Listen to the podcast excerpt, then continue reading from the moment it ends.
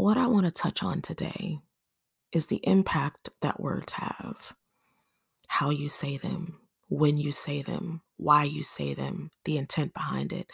Words have meaning. The things you said with your voice is what I held on to the most. You gave her hope.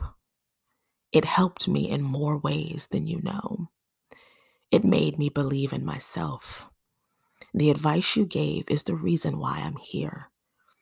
Your words were harsh, and it also brought me to tears.